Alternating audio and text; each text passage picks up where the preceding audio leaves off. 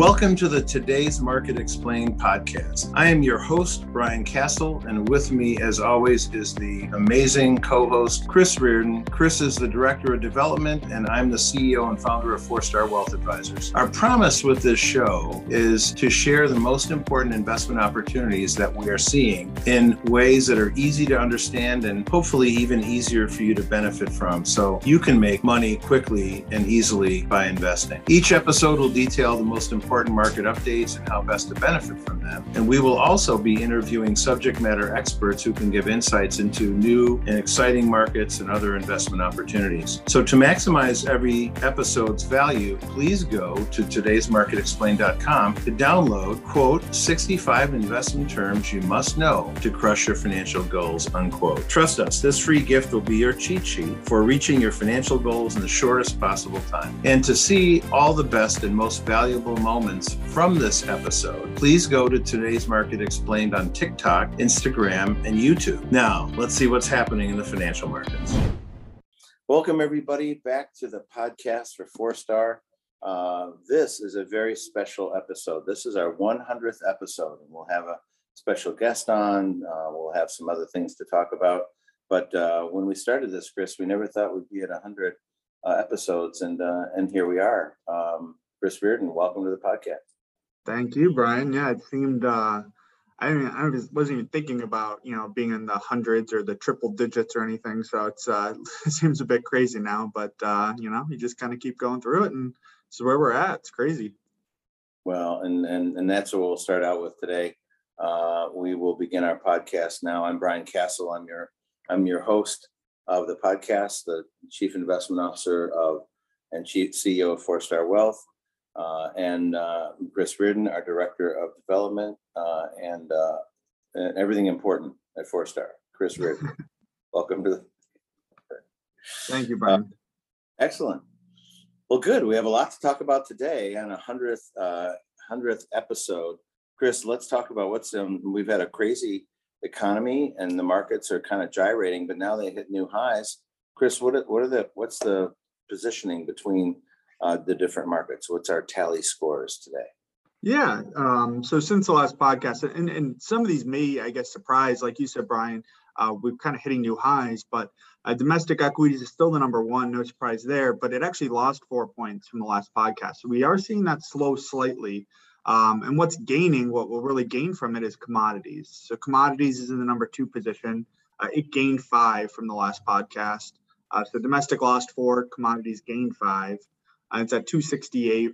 Uh, domestic equities and number one is at 315 tally points. Um, the biggest gainer in commodities is definitely oil, um, which we'll talk about, but oil is hitting all time highs as well. Uh, and you still have industrial metals, some agricultural uh, products, and, and, other commodities that are, are doing well right now. Um, international equities is in the number three position. It lost two from the last podcast, so it's at 236. So it continues to weaken slightly. I think real where you've seen that significant weakness is out of um, the Asia Pacific, specifically China. Uh, they've had trouble. Uh, there's been we talked about it, I think, on the last podcast, especially from the real estate side over there. There's a lot of um, volatility. You know, fixed income in the number four position. It gained one point, uh, pretty much a non-factor cash in the fifth position uh, lost two points so it's at 95 from the last podcast and then currencies is still in last it gained one point and 50 so still really a, a, game of the top three versus bottom three. Bottom three are, are by far none so far below they're really a non-factor the top three. Uh, but we are starting to see commodities pulled away a little bit which is interesting. So we are starting to see commodities uh, diverge away from international equities uh, and you know, if domestic equities continues to weaken, still has whatever ways to go. But um, you know, if we continue to see these trends, we there's the potential that commodities would overtake domestic equities. Uh, like I said, it's still ways away for that to even happen. Uh, but you know, as the trends are going, that would be a possibility. And that has only happened once in the last uh, last 15 years, and it happened for two months in 2015 when commodities were ranked number one, and they quickly faded. Yeah, I think it was around Brexit, and I think that even had to do with gold. Um, you had a lot of uh, it was like a two two month period where you had gold skyrocket because Brexit was happening, and you, no one knew kind of where to be, and they were afraid uh, currencies were going to plummet. So Um, I think that was the only time. Um, and and I feel like if that does happen, it, the probability of it being short-lived, I think, is uh, potentially high, just because I think domestic equities are more stable. Um, you know, commodities still could trend well for a while, uh, no doubt there, but um, they're a little bit more volatile. They'll rise and they'll fall more consistently, whereas domestic equities tends to kind of hold that number one spot more consistent. It does. The commodities tend to, to be very spiky up and down. Yep, that's very true. Okay, well, thanks, Chris. So, so just talking about the markets, we're hitting new highs. We talked about the narrowing of performance of the uh, individual components of the market. So we're seeing more and more money flow into certain commodity sectors, uh, technology is not ranked number one anymore. A lot of dividend names are doing better. So a lot of very different market than last year. And so different groups are trending, but um, the bullish percent index is at 54%, which means only 54% of the stocks are in a bullish trend. That means 46% of stocks are in a bearish trend, but yet we're hitting new highs. So how does that happen? That happens because the largest names in the index are dominating the index and this is exactly where we were in the in the 1999 period before the market crash. Now, I'm not predicting a market crash. I'm just saying there's a narrowing in performance, but that can change. We've seen a narrowing in performance fan out into other areas of the market too, depending on how much money flows into the market. So um, that's what we're seeing right now. And so to outperform benchmarks, you have to be concentrated heavily in the areas of strength and avoid the areas of weakness. And that's what we've been trying to do. Um, we're also seeing a lot of very interesting changes in the in the market and the economy because again, once again, COVID. COVID is always still in our way, and uh, Southwest Airlines stock, Chris, was down six and a half percent on one day last week, uh, and it was all about disruption of the flight. Twenty-seven percent of their flights were canceled. They blamed it on weather and the uh, regulator, but the reality is, is there's there's been a essentially like a slow walkout quiet walkout among the pilots. And now we're seeing it in more airlines, and then some airlines that like Delta have backed away from their from their mandate. Uh, and they were going to have a vaccine mandate, and they backed away. United has gone ahead with it and actually have let go a few hundred people. Originally, well, it was like 600 people. Now it's only a few hundred people. But um, you know, how far do we go with mandates, especially in an environment where it appears the virus is going away? but others are saying they want vaccine mandates. So it's really the question is, is, is vaccine mandates, is that affecting the economy now? And there's pretty good evidence, Chris, that it is. And we're seeing that in the play out in different stocks, especially the airline industry that's been rankled by this. Well, and I think the airline industry is dealing with, with it kind of from two fronts because they had, you know, a year ago, they had throttled back a lot of the routes and now they're trying to bring more online. So they're dealing with a less staff because staff are walking out or you know staff aren't aren't getting vaccinated aren't whatever so you're dealing with less staff on that side but they want to bring more flights out so you're kind of dealing with this have them having to cancel flights because they thought they'd have staff here and stuff. So that that's what led to a lot of the cancellations. They almost overpromised. They thought there'd be more people there. They thought they'd have the capacity. Um, so yeah you're, I mean, you're definitely seeing i think the airlines are getting hit the hardest because they're trying to kind of renormalize. You have people that want to travel now and you're having a lot of people that are traveling um, and so they're trying to take advantage of that. Uh, but you know with the staffing issues they're running into um, it's certainly just like we're seeing even just from the general uh, supply side uh, for for items for goods uh, we're seeing that from staffing with with airlines so it's kind of getting crippled from that that standpoint in, in other industries to a lesser extent or, or less profile airline industry is very high profile because a lot of people are trying to travel again uh, as, as we as we tape this podcast, I'm in Cancun, Mexico, and we just took an airplane flight down to Mexico. So people are starting to travel again. Uh, that's why it's becoming a very big deal. Mm-hmm. So, Chris, let's turn to the economic numbers. I know you have a lot of those. Yeah, so um, uh, there's a good amount of data that came out. Uh, so the U.S. economy uh, created 194 jobs in September. So the jobs came out. Uh, that was well below expectations. So we've usually seen it clipping at a much higher number uh, and that's the smallest gain we've seen since 2020. So we're hoping to see that accelerate. We've talked about this. We we did see um, some of the uh, unemployment benefits, the federal benefits come off coming out of early September. So hopefully we'll see that number bounce back. uh, but ha- the preliminary numbers haven't really seen that yet. Um, so we added, th- just to give you an example, we added 366,000 in August. So it was a, almost half uh, the numbers were added in September from August. Uh, but despite the slowdown in hiring, unemployment actually fell to 4.8% uh, in September from 5.2% in August. And um, you can, we talked about this before, but you know, the reason for that is you had um, several people who just exited the labor force. You know, they previously had their hands per se raised as Raise their- they were, yeah, they were looking for a job. They wanted to find a job and they, they just said, you know, I'm not looking for a job anymore. So I'm out of the labor force. Uh, so we did see the unemployment fall, even though we added less jobs uh, than expected. That so means they're discouraged or they've decided that they like working for, for benefits from the government, so they don't want to, they don't want to work anymore. Yeah, and, and we'll see how, you know, how long that lasts. I know, like we said, since we've had those benefits have kind of returned or been more normalized, returned to normal. Um, we'll, we'll see if that changes. Uh, additionally, we saw the consumer price uh, index, it rose 5.4% in September year over year. Uh, that's a little bit faster than economists were forecasting, uh, but that marks the fifth consecutive month uh, that the measure was above 5% or more.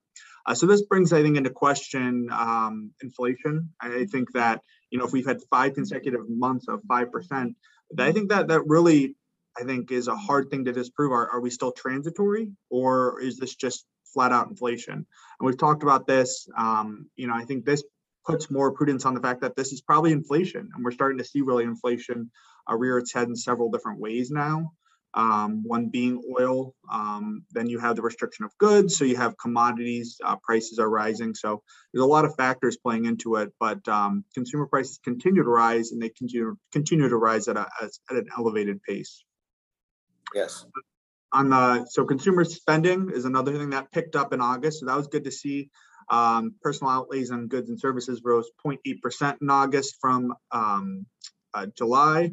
Uh, so before that, we saw a 0.1% decrease in July. The last time we talked about this number, it was the July number that came out. Uh, so it's good to see that re- rebounded. Uh, that's one of the things that um, is going to be really important. You know, as we have um, this kind of hopefully economic resurgence, we need people to go out. We need people spending. We need kind of the economy to kind of be running on all cylinders there. So um, another positive aspect, personal income increased 0.2% in August. So uh, really good signs from that aspect. And it's good that we saw consumer spending pick back up. Uh, we also saw durable goods orders increased 1.8% in August from July. Uh, that beat expectations. Expectations were 0.6%. Um, the biggest, the biggest uh, effect on that was transportation equipment. That was up 5.5% from July. So that, that was a huge contributor to that jump there. Uh, but that's good. You know, you only see people investing in durable goods companies investing in durable goods when they're confident that you know the next two to three years are going to be positive. You know, they wouldn't they wouldn't invest in this if if they didn't foresee uh, positive returns over the next couple of years. So I think that's positive. We're starting to see uh, companies bounce back. Companies want to hire. Um, really good news there. Uh, and Yeah. then the the last thing I'll point to is um, the National Home Price Index, and we've talked about this as well. It rose 19.7% year over year, uh, so it continues to bump up. It was 18.7% the last podcast we did, uh, so it was up almost another up another one percent um, year over year in July from June, um, and it once again is setting the annual uh, price growth the highest. Um, but some of the interesting things we're starting to see there is um, we're starting to see more and more banks either reject uh, lending offers due to appraisals. So so appraisals are coming in, you know, as, as um, buyers go out, they they agree upon a price, uh, they go to their bank, the bank gets an appraisal on the home, and if that appraisal comes in less than what they agreed to purchase the house for, uh, the bank will either want them to put more money down or they'll have to go and renegotiate. So we're starting to see this extremely hot real estate market uh, possibly slow down a little bit as banks struggle to keep up with this fast-paced uh, real estate market. So it'll be interesting to see if the banks either, um, you know, develop a new method to get, you know, either more recent appraisals or or more uh, accurate appraisals, or if it just kind of slowly starts to uh, slow down some of the uh, real estate markets where you have buyers. Well, and, and, and real estate uh, appraisal was one of the reasons why we had a big uh, crash in the real estate market because there was no regulation about appraisal. So appraisals were being essentially made up in the 2006 to 2008 period. And then all of a sudden the prices were too high and everything went down. so uh, I, I, I like to say that the real estate appraisal was one of the original dark arts. And it seemed to be for a period of years there. It was. And now they've, they've created a whole series of regulations around it to hopefully keep that from happening. But uh, but home prices are hitting records, but now there's financing issues, Chris, as you say. So maybe it won't continue to run as much as it has. Right? Yep. Um, excellent. Thank great report, Chris. So um, you know we're we just issued a, a piece about inflation, and we've been putting out pieces about inflation now for months. And you know, the Fed had been saying that inflation is transitory uh, and we've been saying we don't think so because it's been really affecting things quite a bit. Uh, the August inflation number year over year was 8% year over year, which is the highest level since August of 1981. And so that doesn't sound transitory to me. Now, there a- actually are parts of the economy that um, are not are not inflating in price, but certain aspects of it are. But overall, inflation has been high. And uh, the definition of transitory is one year or more. And so if we had a year over year number, that's a record, of that's not transitory. So about, what, about a month ago, the Fed came out finally and Jerome Powell, the chairman said, yes, that's right. It's not, an, it's no longer, we're worried now, it's no longer transitory after months and months and months of denying it. So the piece we put out is inflation is all the rage. Now you tell us. And that was in episode five on the four star website and the uh, leadership matrix blog. So have a look at that. Um, mission meat, fish, and poultry and eggs up 10% year over year. Uh, gas prices are up 40%. Course, my favorite is bacon up 13%. So, um, you know, everyone's paying more for a lot of things. Um, the White House chief of staff had said that inflation is a high class problem. And the reality is, is it's not. Uh, anyone who tries to buy gas to move from place to place in their car or tries to buy bacon or food. I think every American has to buy bacon and food, or maybe they don't buy bacon, but they buy food. Um, those those numbers are higher, and everybody gets hurt. In fact, the lower and middle classes get hurt more than the wealthy uh, because of those inflation items. So inflation, Chris, is a big problem.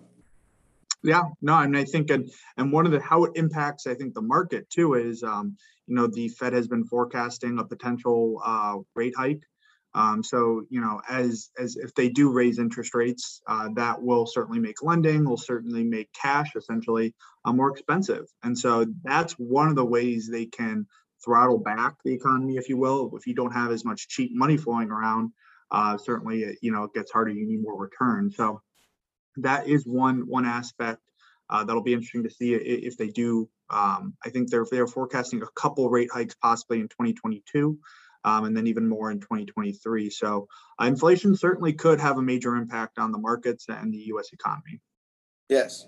Well, then we talked before about the fears of the, the vaccination, vaccination mandates uh, could affect the economy. So we're seeing wide divergences in policy descriptions and what com- countries, I'm sorry, what states are going to do.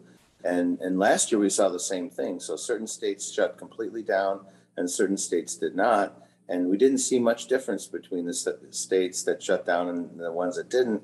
So you might call the ones that shut down policy failure, meaning they probably didn't need to shut down uh, because everyone had ended up having about the same experience in COVID, whether you shut down or not. So you didn't need to probably shut down.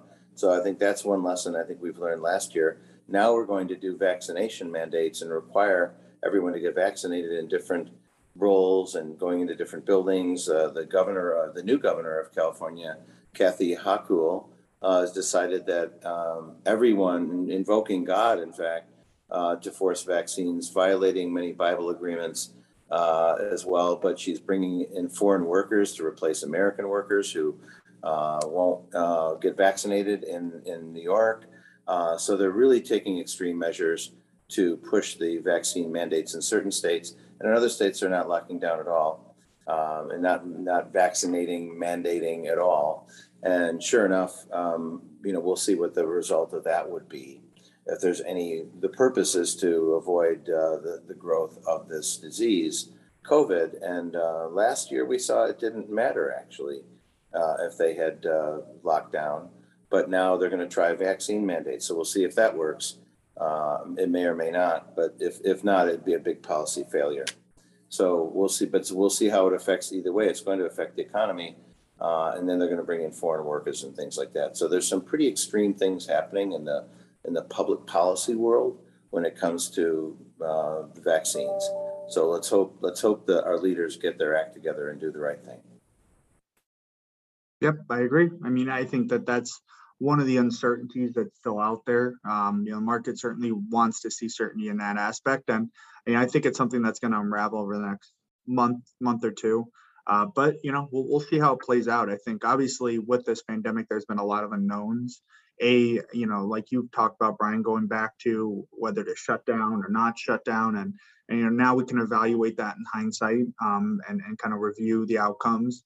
Uh, and certainly with this vaccine mandate, there's going to be evaluations after the fact. So uh, I think it'll work itself out over the next couple months, but um, you know it definitely creates a certain cloud of uncertainty over the markets in the short term. Yeah, and there's a jobs gap. So so there's 7.6 million people unemployed. And that's down from before because some of the people who were unemployed decided they're no longer looking for work. So that number is down a little bit but then there's still 10.9 million jobs that are un, unfilled.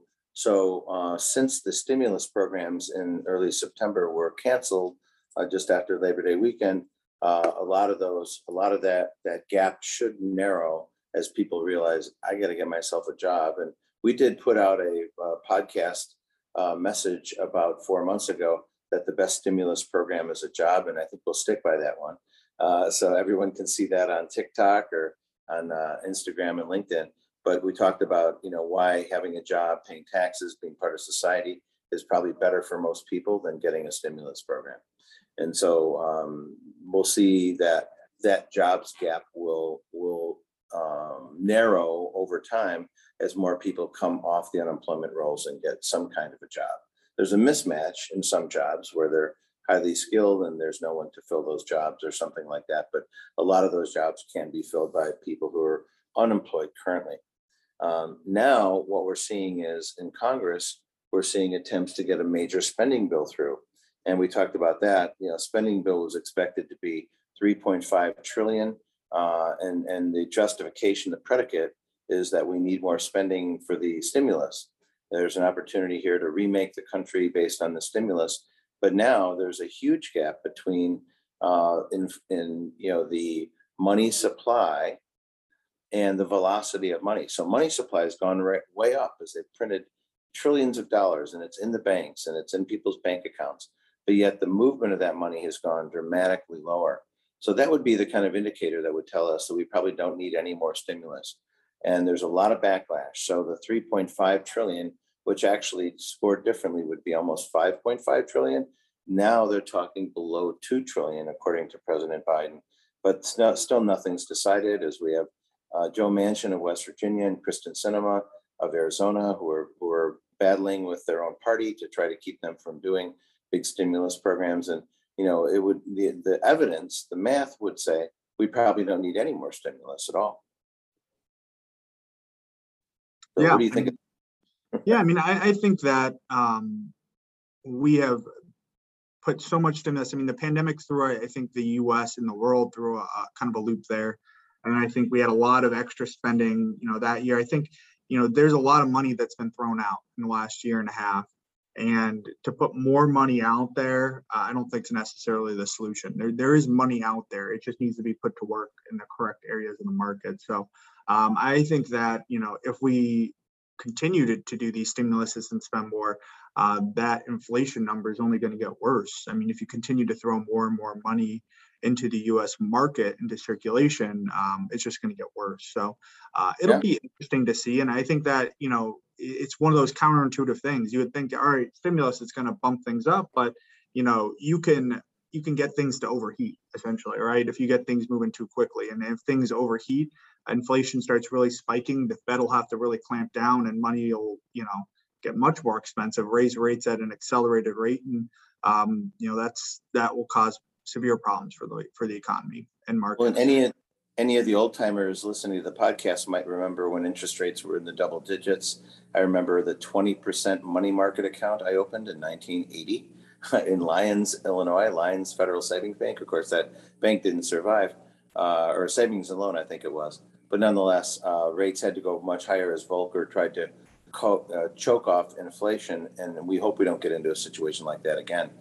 Um, but now, the, the other really good news, however, is that since even though the economy isn't completely operating at full strength, we still had um, in the last fiscal year the highest revenue level ever in America. So that means if the economy was growing at full strength, it would be even higher. Over $4 trillion in revenue uh, and tax revenue came into the federal government. So that's that's a sign that some of the programs that have not been changed, like the tax programs and the, and the tariff programs that have not been changed, are actually working so why would we mess that up? Why would we cripple that? And the spending programs could actually cripple that. It would slow the economy down uh, and, and the revenue productions for the country. So now one of the biggest problems, and Chris, I know you've been looking at this, is the shipping logjam because there's so many dysfunctions in the economy. We've got how many ships off the port of Los Angeles? Thousands. I mean, it's it, uh, it's almost been surreal. Some of the pictures, um, you know, they've taken of this this kind of the bay right outside, you know, Los Angeles. These ports are just you know clustered with ships everywhere. These large tanker ships uh, and cargo ships, and uh, the they, the port of Los Angeles just announced actually last week that they're going to start operating 24 seven. Uh, similar to the Port of Long Beach has been doing now for a couple months. Uh, and this is an attempt to free the backlog cargo ships, but um, I don't, you know, it's really hard to catch up once you kind of get back backlogged like that. So I think it's going to take them a while uh, to get caught up. I know the state of California has mulled over declaring a state of emergency uh, to try to get more funding to kind of push towards this. So, um, but I don't see it ending anytime soon. It's not going to be, hey, we're going to run 24 7 for a couple weeks and it's going to be caught up. It's going to take um, months, if not even a year, years to for this to really kind of unwind itself, which is pretty crazy. Yes, absolutely. Well, it's interesting times, and we, you know, clearly we have a divide in our country in different uh, groups politically, but we want our leaders to do well. When when when America does well, we all do well. Uh, so we want to we wish them all the best, and we'll hope they figure this out. Uh, but right now, there's a big divide, and we're watching now a presentation about the January 6th riots. So there's very differing opinions about all that stuff. How that affects the economy is when we're not all together, we're not all working from the same sheet of music, it creates disruption in the economy. Uh, the American economic system is the most powerful in the world. It continues to outperform everything else, despite our attempts to mess it up, which we do a pretty good job of at times. Uh, so hopefully, uh, hopefully the Congress figures it out. We get on the same page and start moving in the right direction. So, um, what else do you have, Chris, today for the Yeah. podcast? Yeah, a couple of things I kind of, kind of see out there. I think um, the Reserve Bank of New Zealand, uh, they just lifted their benchmark rate uh, to 0.5% from 0.25%. Uh, so this is a, an early example of, you know, they're starting to tr- raise rates to try to cut off inflation. Uh, and their inflation is specifically dealing with uh, higher oil prices being brought into New Zealand. So we're already starting to see some central banks um, or reserve banks um, raise their interest rates for their currencies to kind of start to tame in and bring in some of the, the inflation they're seeing. Um, so we're seeing that out there. Uh, William Shatner became the oldest uh, person in space. He's actually 90 year, 90 year, year old. Um, and obviously he's famous for portraying Captain Kirk on Star Trek. Uh, so Captain Kirk went to space in a Blue Origin rocket. Um, so that was pretty incredible. Uh, it seems like more and more now, uh, almost monthly, we're starting to see new information regarding whether it's SpaceX, Blue Origin, um, uh, was it uh, Virgin Galactic is the other big one. Uh, so it, it's kind of cool to see, and it really harkens back to the space race, I think, as we're starting to see things heat up. Um, and then lastly, uh, today actually, uh, so this is uh, October 21st, Portillo's indicated that, um, or it went public. So they're going to IPO at $20 a share. I believe they're set to open in the market at 28 bucks a share, so slightly up there. So uh, Portillo's is a famous fast food joint out of Chicago that they do hot dogs, they do um, sausages, they do kind of uh, Italian beef, you know, main staples of Chicago food. Uh, so uh, it's cool that they're going public now. Yeah, so Dick Portillo from the west suburbs of Chicago opened with one store, kept uh, expanding and expanding, and the the drive-through line uh, at Portillo's is is like an event where people go there and they sit in line for an hour just waiting for their Portillo's hot dogs, and uh, it's become a very big thing. So now Dick went public, right? Yep, exactly. They're going public today. Good for Dick. Good for Dick. Well, good. Well, we're we're getting to the end here of our hundredth hundredth episode of the podcast. And for those who are watching in TikTok and they see the video, I'm wearing a maroon shirt from the University of Chicago, which is the Maroons. And those of you who are following closely realize that the colors of Four Star are maroon and gray and white. Uh, there's, I think, there's a coincidence here, right? It had probably the same colors as as my alma mater, University of Chicago Booth School. And uh, so um, we're just finishing up the podcast. We have a special guest who is going to uh, make us a presentation. Would you like to join us here? Uh, Brian, Chris, Dave, thanks for having me. This is Dave Gotra. Dave, Dave is an avid listener of the podcast, and uh, he's done a cameo before yes, on the beach, on the Diamond beach, Lake. in Diamond Lake. Yeah. So, so we're here in Cancun, beautiful Cancun. So I figured I'd come off the beach. Wish you guys uh, under uh, congratulations on the podcast. Podcast and uh, oh yeah, a little, champagne for you. A little champagne, and we're gonna drink this later course later. Of course later. Yeah, we're not gonna drink it now because we have to think about economics now. but, uh, That's a good milestone. Congratulations, you and your team. Excellent. Thank you very much. Thank And I'll you. continue to, uh, continue to listen to the next podcast, especially on the bacon crisis. The bacon, yeah, bacon is a big deal. Bacon Bacon is a big deal. All right. All right. Well, Chris, uh, thanks Thank. Dave for being with us. Chris, thanks uh, for being today here in the podcast. Thanks everybody for listening and uh, look forward to next couple of episodes. We had an episode that came out talking about Nashville real estate. Nashville is a hot city, a lot going on that that's on the on the on all on all the services. We did an interview with Mark Deutschman, who's one of the leaders of the development of Nashville, which is now one of the hottest cities in in America. And then we're also going to have an interview coming out with Dunn Capital Management about managing commodities and futures and all those really fun things that most people don't really invest in, but now it's maybe time to do that.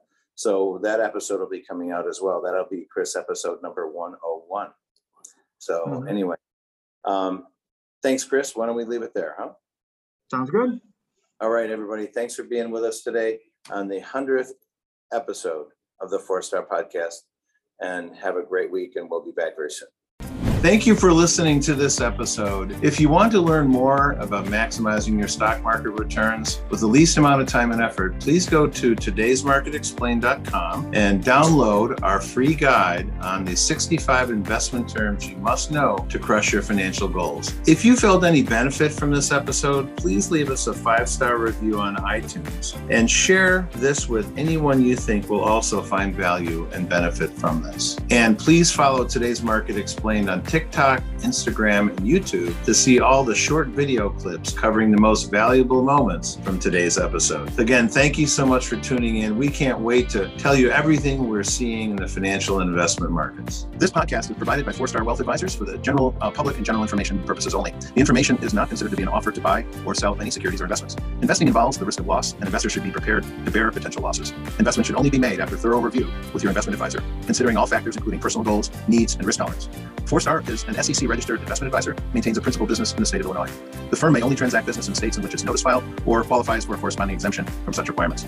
For information about Four Star's registration status and business operations, please consult the firm's Form ADV disclosure documents, the most recent versions of which are available on the SEC's Investment Advisor Public Disclosure website at www.adviserinfo.sec.gov.